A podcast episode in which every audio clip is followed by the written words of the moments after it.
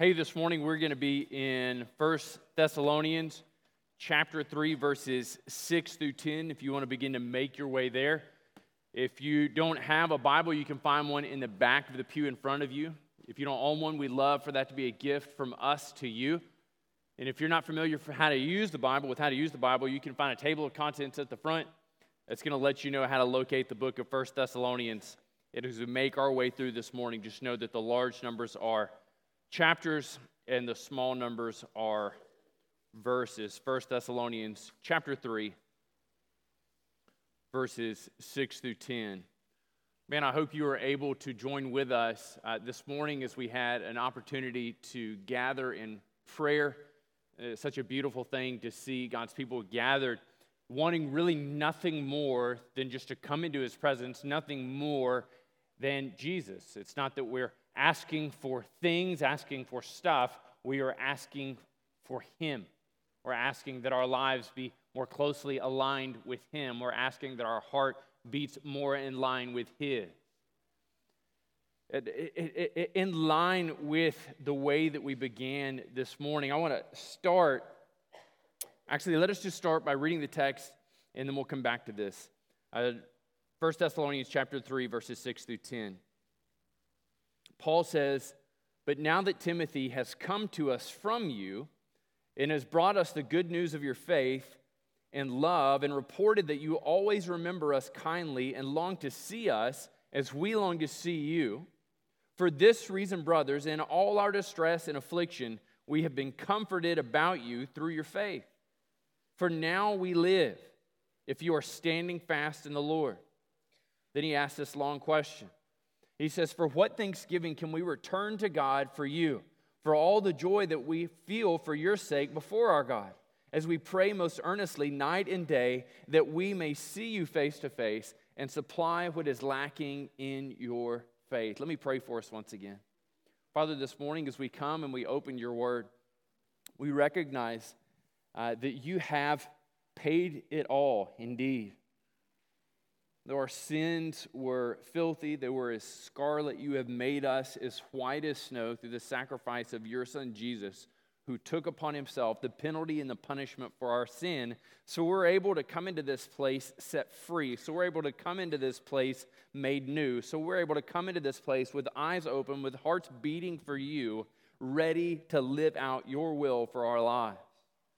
God, even as we come in this morning, we recognize the various lies that we are tempted to believe that the enemy speaks to our heart and tells us that though others are white, still we remain scarlet. Still we remain with the sting, with the stain of our sin on our lives, that there's something yet for us to do to attain to righteousness.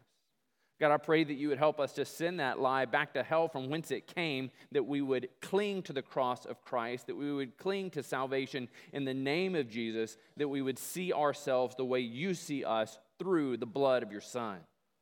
God, help us to live out the reality of the redemption that we enjoy in Jesus Christ. Father, as we worship in safety this morning. We pray for those the world over who do not worship in safety. They worship this morning with lookouts, they worship this morning with fear, they worship this morning in hesitation. And so, God, we intercede on their behalf that although their lives would be in jeopardy, they would find themselves resting in your hand. That although this morning that they would uh, rightfully have the fear that someone would turn their name in, that they could lose their livelihood, that they could lose their lives, that they would be separated from their families, that this morning that they would worship, as we see in John 4, in spirit and in truth, because this morning they worship the name of Jesus. Father, would you give us clarity this morning as we worship? Would you give us focus? Would you able would you enable us to cast down our doubts? Would you enable us to cling even more tightly to the cross of Christ and the redemption we enjoy in the name of your Son, Jesus. And we pray these things in his name. Amen. Amen. Over the last year, for whatever reason, I've given myself to reading a fair amount on uh, the topic of counseling. And one counselor that I've really come to enjoy and, and, and learn a great deal from and, and learn a great deal about myself in listening to in and reading and interacting with what he has to say is a guy named Adam Young, who's a counselor up in Fort Collins, Colorado.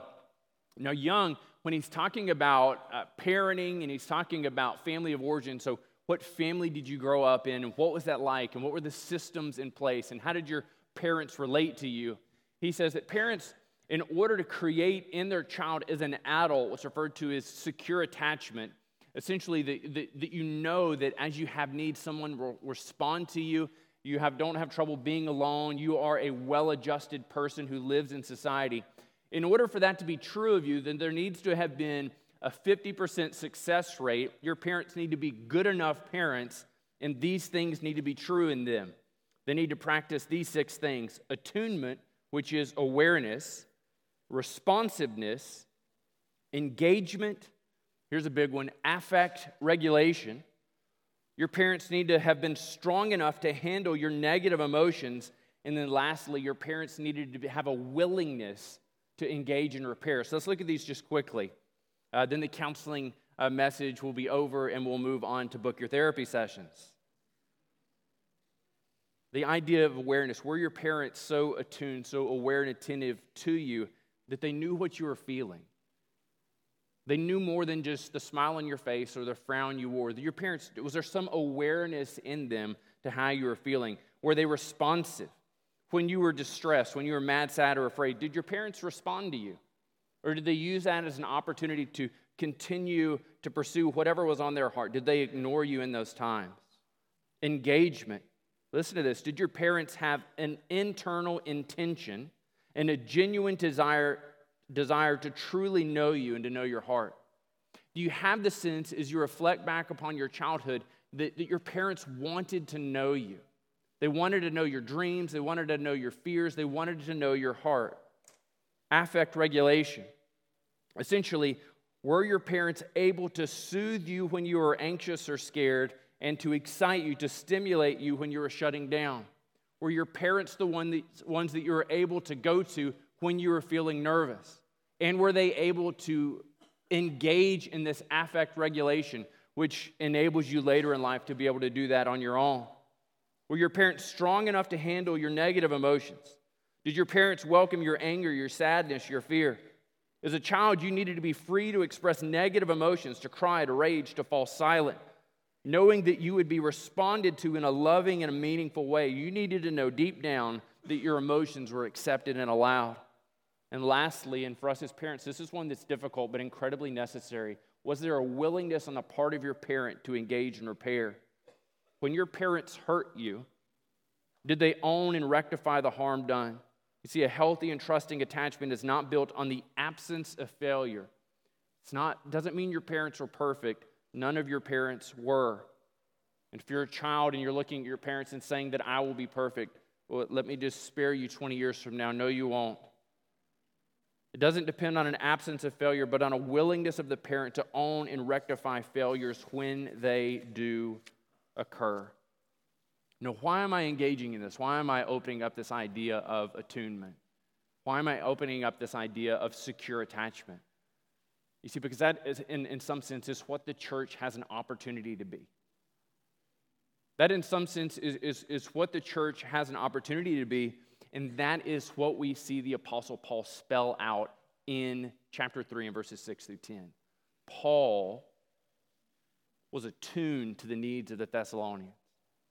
So when the Thessalonians are rejoicing, Paul is rejoicing. When he has some sense that they are negatively affected, that they are suffering, the Apostle Paul is suffering right along with them. Now, I don't know what your experience in church has been. I do know some of your experiences in church have been difficult in conversations with some of you in this body, I know that the places you've been, the place where you are now, has been a place that has been marked by difficulty for you because you have felt overlooked, because you have felt marginalized, because, plainly put, you have experienced harm at the hands of those who are entrusted to care for you. And so, because of that, it makes it difficult for you to trust that pastors, it makes it difficult for you to trust that fellow members, it makes it difficult for you to trust anyone that would take the moniker Christian could have anything good in terms of how they relate to you. And so, what we have to do is look at how the Apostle Paul lays out this framework then for how we must engage and how we must return to engagement when we fail. And fail we will. And when we fail, it's going to impact some of you negatively. And when you fail, it's going to impact some of us negatively. It's going to be this place where we unfortunately have opportunity and engage in hurting and harming one another. But can it also be this place where when we engage in the process of hurting and harming one another, that in love we could turn to one another and say, Brother, sister, the way you engaged has harmed me. And in love and in kindness, we could hear them respond in compassion and say, I am sorry that I have harmed you. Will you forgive me? Look at what Paul writes. Paul has been in this place of, of anxiousness, uh, of anxiety. If you look back at chapter 3 and verses 1 and 5, he said, When I could bear it no longer, uh, in verse 1, verse 5, when I could bear it no longer, he is worried that they're going to fall away from the faith. He's worried, he says, that the tempter would come and he would tempt you to bail on Christianity. And so he's been caught up in this sense of not really knowing how they're doing, not really knowing how things are going to come. And so they sent Timothy on this trek from Athens to uh, Thessalonica, and then they meet back up in Corinth. And when he meets back up in Corinth, you can almost kind of see in this picture in your mind Timothy running in, and he's like, Paul's like, brother, catch your breath. And what he's trying to say there breathlessly is it's not so bad. And Paul breathes this epic sigh of relief. And look what he says here. But now that Timothy has come from us to you, he has brought good news of your faith and good news of your love. Now, the word he uses there for good news is the gospel. So, what we get this sense is that Paul's overwhelming preoccupation has been this belief and this fear that Satan would have come along, that he would have whispered sweet nothings into their ears, that he would have led them astray, that he would have led them to have. Uh, uh, bad or false beliefs about Paul, bad or false beliefs about Christianity, that they would have been backslidden. But what he hears instead is that the gospel is looming large in this community. Now, that's a glorious picture. But he doesn't just stop there and say, listen, Timothy came back and he told us that when I walk in the back doors of your church, when I walk onto the parking lot of your church, when I see your chariots outside, when I see the way that you hang up your sandals, when I talk to you, when I hear of you, that it's just this kind of prevailing sense of the gospel. He gives us something with much more clarity. He describes it as the good news of their faith and the good news of their love.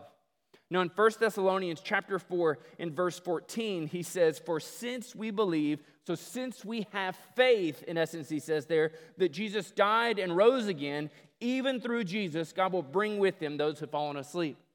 When he writes of them, he says, I recognize the gospel is flourishing in your fellowship because you have faith in Jesus. One of the single most important components as to how well we are doing is the vitality of our faith here in this building, here in this church, here in this community. As a follower and a believer in Jesus Christ, how is your faith engaging and revealing the hope of the gospel? And this is something that has been increasingly more difficult over the last couple of years as we have encountered difficulties, setbacks, obstacles that give us opportunity, make demands on us to have an exercise of this faith. So when we begin to think of ourselves as individuals, when we begin to think of ourselves as a community, what is our faith and our exercise of our faith saying about how we believe and live out the gospel? Now, Paul doesn't just leave it with the idea of their faith, he moves directly into the application and extension of their love of the gospel. Now, in Mark 12, 30 and 31, we read and we come to this understanding of how love is to be visited in these two key important ways. Jesus, speaking to the scribes, said, And you shall love the Lord your God with all your heart, with all your soul, and with all your mind, and with all your strength. Then he went on and he says, "In the second is like it. You need to love your neighbor as yourself. There are no greater commandments than these. So we see operative in the lives of the Thessalonians is this understanding, this faith tethered to God through Jesus, That, that, there's nothing I need to do, there's nothing that I need to make up that is deficient in me to be where I need to be vertically with God. Jesus has already accomplished that. But that there is a demonstration of the gospel. There's a demonstration of this faith and of my belief in the sufficiency of Jesus. And that needs to be lived out in a full bore I mean, just everything in me pushing and focusing on what it looks like for me to love God with every part of who I am, with everything my hand touches, with everything my eye sees, with every beat of my heart, every articulation of my mouth, every draw in a breath. I need to be exhaling what it looks like for me to love God. And so we come into this understanding that there should be no area of our lives that are cordoned off and says, This is what it is to love me. This is what it is to love me over here.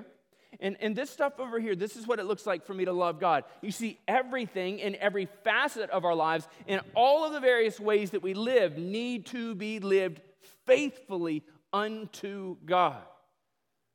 This is true of you. Well, certainly we would recognize that there are various as- aspects, there are certain things in our lives, areas where we are not loving God perfectly.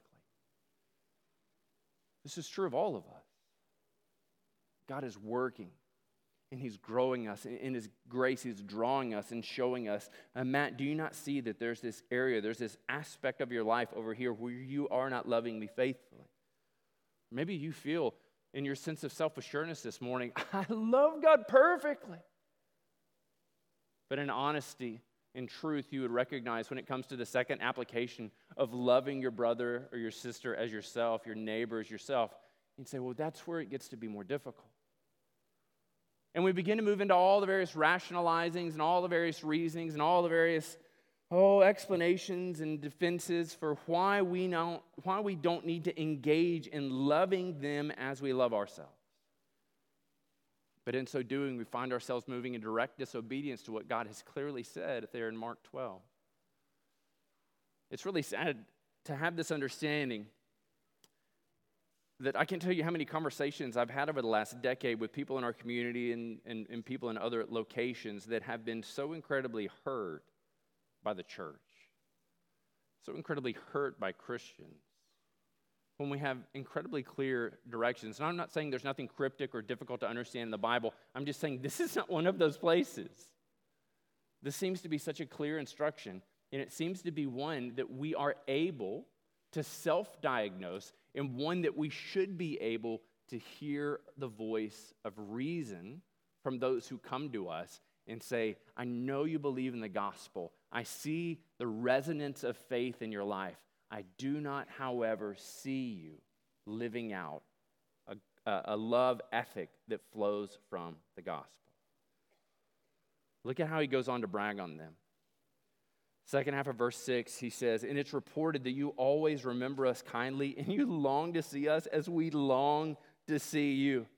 Have you ever had one of these friendships that you're pretty sure that you're incredibly enamored, like you just enjoyed spending time with this person, with this friend, but you weren't really sure about how they felt about spending time with you? Like you send them a message, and all you wanted to see, if you have an iPhone and you should, is the little dot, dot, dot that comes up there, and then it disappears.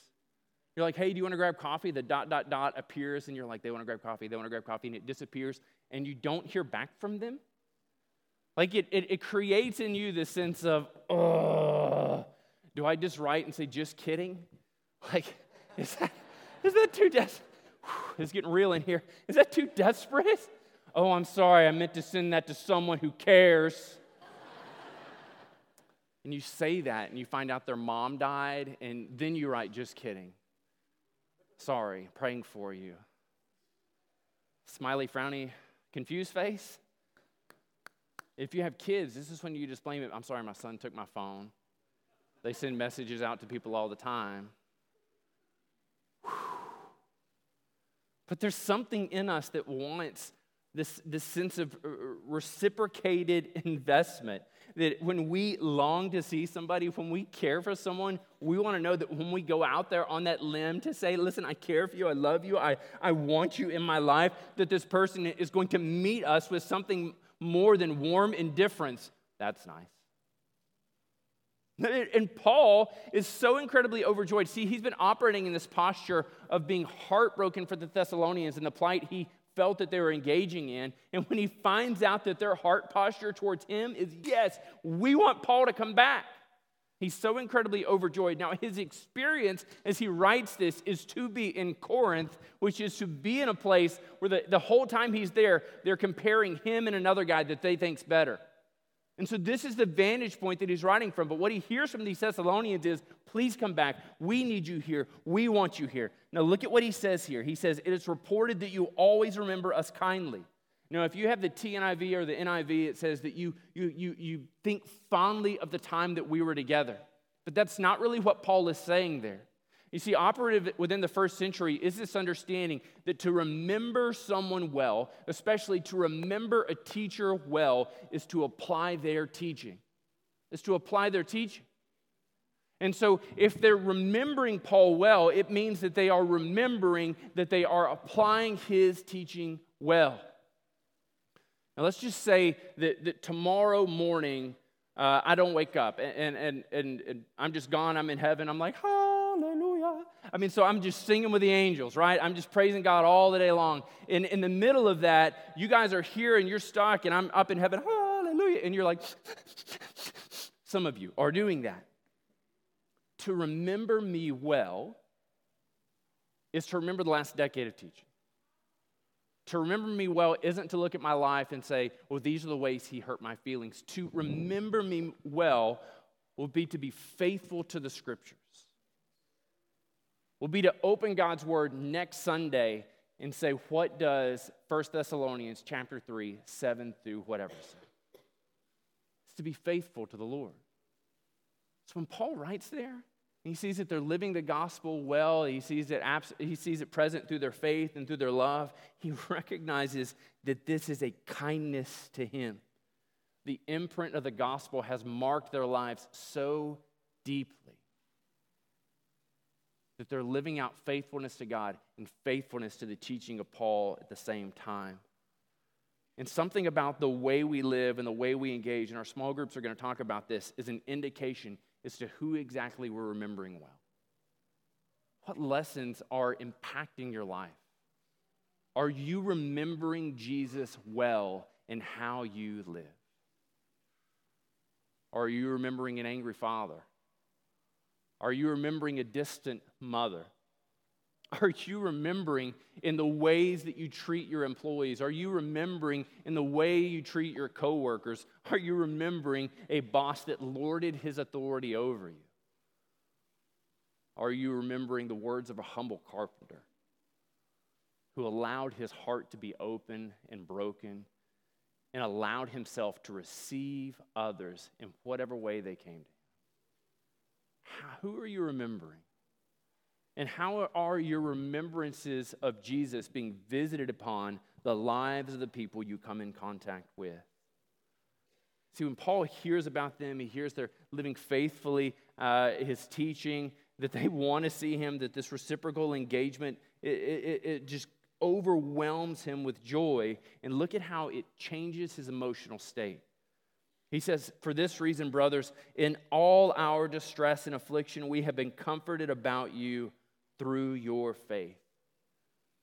See, Paul knew what it was to suffer. When he, actually, before he came to see the Thessalonians, he was in Philippi, and there he was beaten, there he was imprisoned, there he was humiliated, and there he was summarily sent out.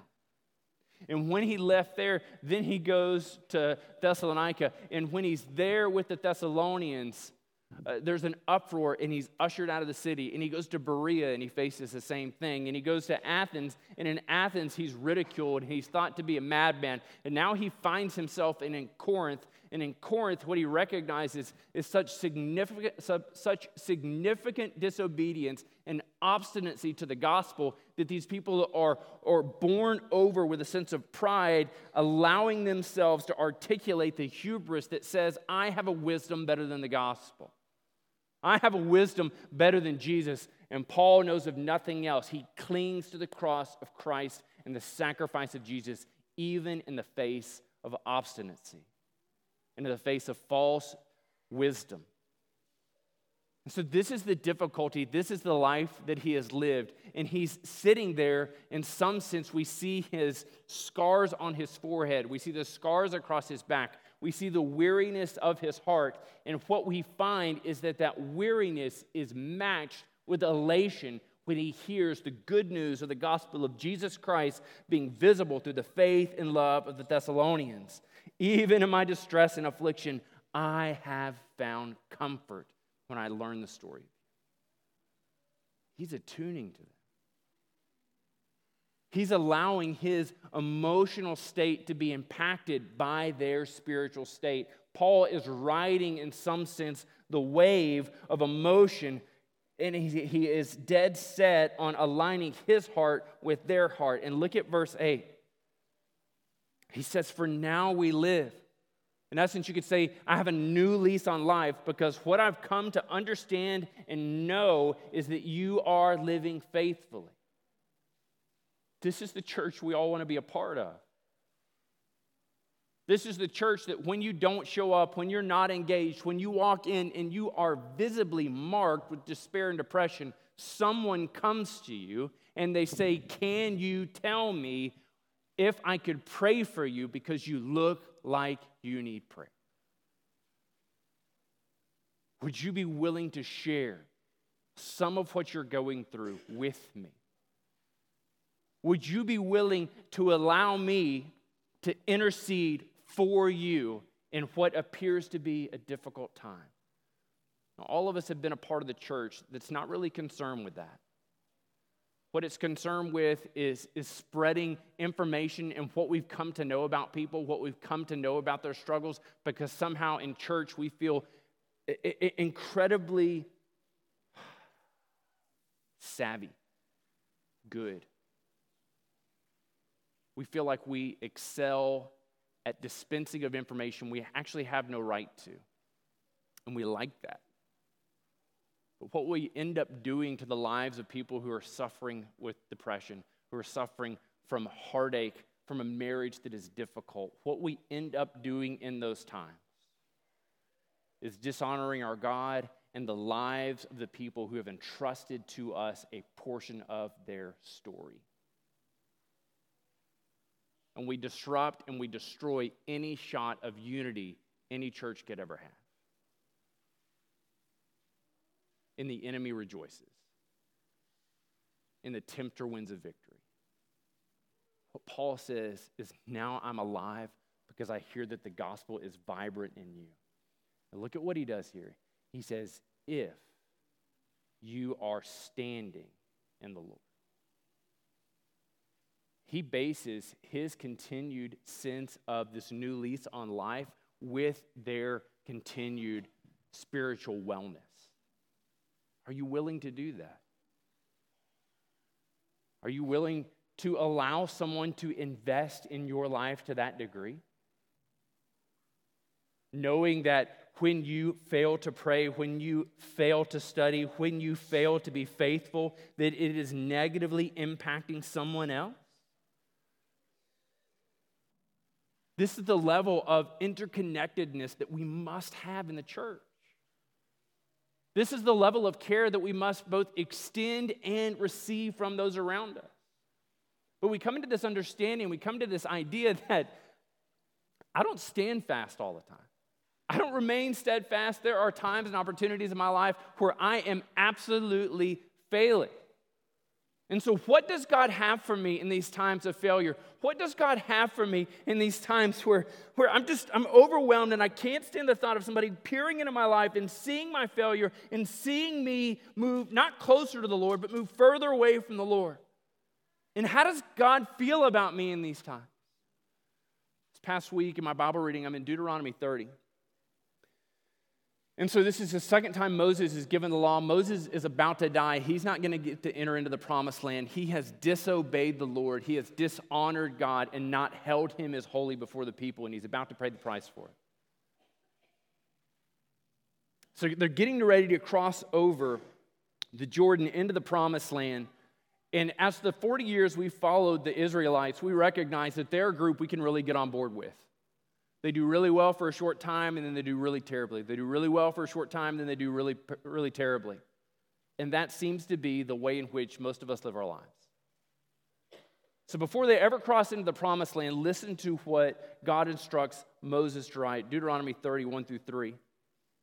He's talking about them falling away and what it's going to be like when they fall away. They've not even entered the promised land yet. And his provision for their rebellion is already going before them.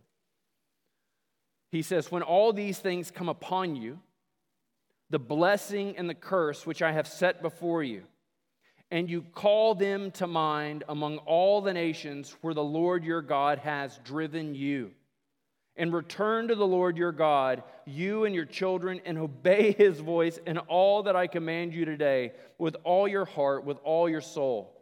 Then the Lord your God will restore your fortunes and have mercy on you. And he will gather you again from all the peoples where the Lord your God has scattered you. Do you hear something of the heart and the care and the kindness of our God in that?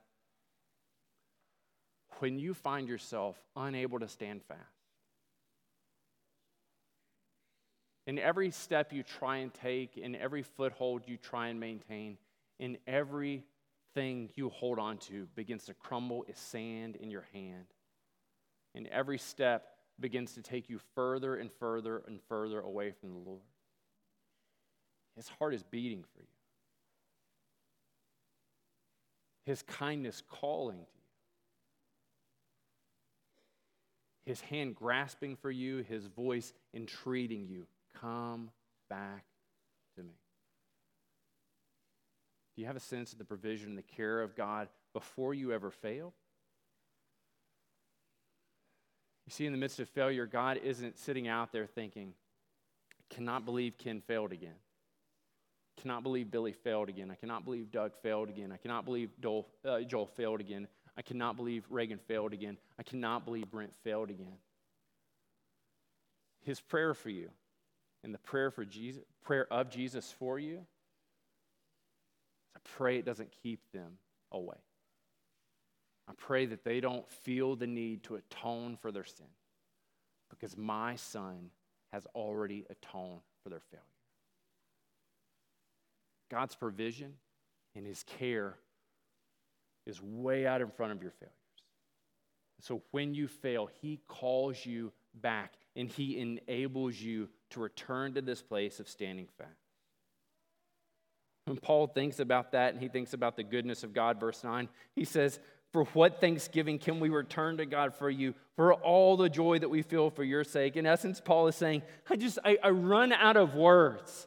There's just no amount of thankfulness I can engage in that's going to adequately express how glad I am for you and how you are standing in the Lord. Luke 15, in describing within these three accounts of what it is to have the lost sheep, the lost coin, and the lost son, they go out and they have the lost sheep and they go and they find the one amongst the 99.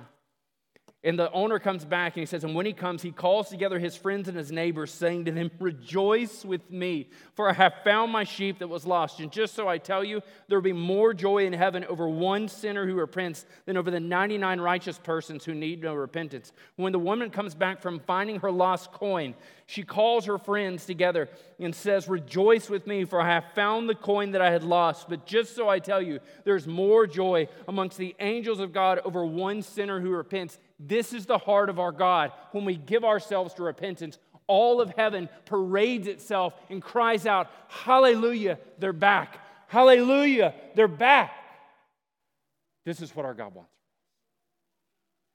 There is no benefit to beating yourself up. There is no benefit to wallowing in your self pity. There is no benefit in remaining and staying in the lies of the enemy that say, See, this is you, wretched sinner as you are. What he longs for you to experience is the warmth of his grace in this return. Hallelujah, he's back. This is to the end that Paul prays. He says, Earnestly, day and night, I gave myself to prayer for you, that I could see you face to face. And then he has this curious turn of phrase. He says, And supply what is lacking in your faith. Now, I think we hear that and we have this belief that probably Paul's sitting there and he's got this legal pad and he's going down through and he's saying, didn't tithe, didn't attend regularly, didn't help the little old lady cross the street, spit on the little old lady when she was crossing the street. That's double. You see, that's not what he's doing. When he says supplying what is lacking, Paul, in love and care, is recognizing that people who've recently come to know the Lord, in 1 Thessalonians chapter 1 and verse 9, it says, they have turned from worshiping idols to the living and true God. People who have made this radical life change don't know all the various areas and aspects and avenues of their life where faith needs to thrive. It's what Paul desperately wants to do is to come back into them and to say, Can I just offer you a word of encouragement of what it looks like for faith to thrive in this area and aspect of your life? I know that you love Jesus. I know that you live a, a, faith for him that is strong. I know you have a love for him that is steadfast and secure. But have you considered what it might look like for the faith that you live in the community to be the faith that you have at work? I've seen you worship at church. I know that is glorious. I hear your voice, and, and it's definitely a joyous sound unto the Lord, and we'll just leave it there. But have you considered what it would look like to live your faith for this same God in the home you share with your unbelieving spouse? He wants to supply what is lacking in their faith. All of us have various areas of our life that become blind spots where faith does not currently thrive. And so we begin to ask ourselves and ask in the sensitivity of the Holy Spirit, what areas of my life is faith failing to reach? We as a body of believers begin to ask ourselves, what areas within this local fellowship is our faith failing to reach? I've heard often uh, from people who lived here in kind of the 90s within this community that Ridgecrest was known within the community as Rich Crest, which is super clever. And it's always easier to go back and take pot shots on something in the past because they don't involve and invest you. But there is an aspect to which that moniker, that name, still permeates within our community because we have not worked tirelessly to be known simply as a place where sinners can come and find rest. Simply as a place where people can come and meet Jesus. Simply as a place where they can come and be loved, come and be held by the Lord. And what would it look like? And what areas, what areas are you currently aware that we as a church are failing to allow faith to permeate? You see, this is something that takes all of us. None of us have perfect vision. None of us have perfect insight to the, to the health of our church. But all of us are required at this level of investment to investigate what it would look like if faith did. Can I tell you, it's much easier to be the person who would go to another and to say, I see an area of your life, friend, where faith is failing to thrive. To do that biblically requires such an overwhelming sense of love for this other person that you can't stand to see their relationship with Jesus continue when this area of their life is not being visited by faith. Do you love others enough? The more difficult thing, and the thing that is going to be required of most of us, is in humility receiving this word from our brothers and sisters in Christ. Leslie, Amy, Angela, Jeremy, Tracy, Ken, Reagan, Jonathan, Jason. I see an area of your life where your faith is failing to reach. The tempter would lead you to engage in defensiveness. How dare you say that to me? But God would call you in humility to receive that message and to hear it through the lens of asking yourself, do I want to love Jesus in perfection? Or do I want to love Jesus in a sense of self assuredness? Paul gives us this picture of what it looks like to set our hopes, to set our emotional state on the spiritual well being of those around us. Man, I believe that this is the kind of church that we can be. I believe that this is the kind of, uh, this body of believers we can be, and more than that, more than just my belief and hope that this is who we can be, I believe that this is who we must be if we are to be faithful to love and serve Jesus all our days. Amen. Let me pray for us. Father God, we love you. We submit our lives to you. God, I pray that as we're in this place, that, if there are any who do not know your Son Jesus as Savior and Lord, that today would be the day of their salvation. That they wouldn't believe the lies of the enemy, that there's something that they need to be but that they would believe your word, that your Son has been all for them that is needed. That Jesus took upon himself the penalty and the punishment for their failures, for their disbelief. And in taking upon his body, upon the cross, their sins, he willingly died. He surrendered his life and then, in staying in the grave three days, he rose again, overcoming sin and overcoming death. And that same Jesus bids them to come and to know him, to come and to be forgiven. So, God, would you move and stir in our hearts in this place? We love you. We submit our lives to you as a sacrifice and an offering of praise. We ask these things in Christ's name. Amen.